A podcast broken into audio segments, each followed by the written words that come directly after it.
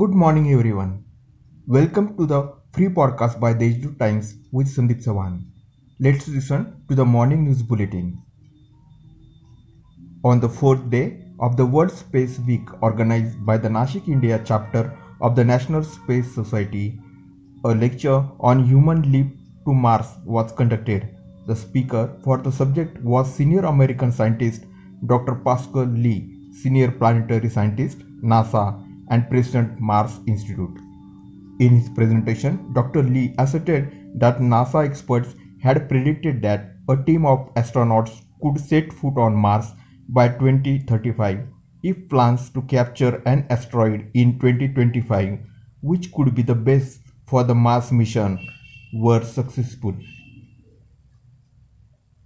A record 2 crore people in the state have tested Shiv Bhojan Thali from January 26 to October 8, informed District Guardian Minister Chhagan Bhujbal.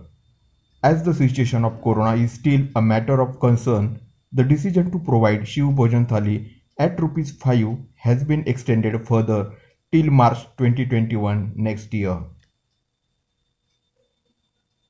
In the Gram Panchayat of Khed in Igatpuri Tehsil, after waiting for 50 long years, the tribal community experienced electricity for the first time in their Parthi Though the electricity supply was started in the area since long, but due to the alleged negligence of MSEDCL and people's representatives, the people in this hamlet were living in darkness for the last five decades.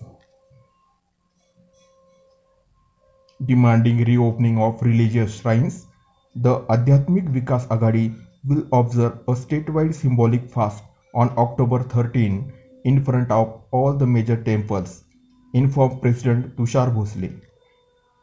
He criticized double standard of the government, stating that the temples are closed whereas the bars and liquor shops are open. The sand accumulation beneath the water due to rains should be estimated hydraulically and its availability in each district should be reported immediately. Also, help of police department should be taken to prevent sand theft in the district, said Divisional Commissioner Radhakrishna Game. He said that the corona prevalence seems to be slowly declining and now it is necessary to focus on revenue growth. Therefore, while working at the district level, the district collector should look into how to prevent sand theft and how to increase revenue by holding sand auctions officially in the context of the ongoing discussion regarding business hours in the district. District Collector Suraj Mandhare has clarified that balanced decisions taken from time to time have driven us to control COVID-19 situation in the district. The government and the administration want to strike a balance between highly contagious disease like COVID-19 and business. All business hours have been kept the same in order to maintain uniformity and make it possible to implement it at ease. Nashik Municipal Corporation has increased the number of general ICU, oxygen and ventilator beds after Health Ministry has expressed the possibility of second wave of the viral disease in November-December. A planning is being made in such a way that 10,000 active patients can be treated in municipal limit at a time. Inform Municipal Commissioner Kailas Jadhav.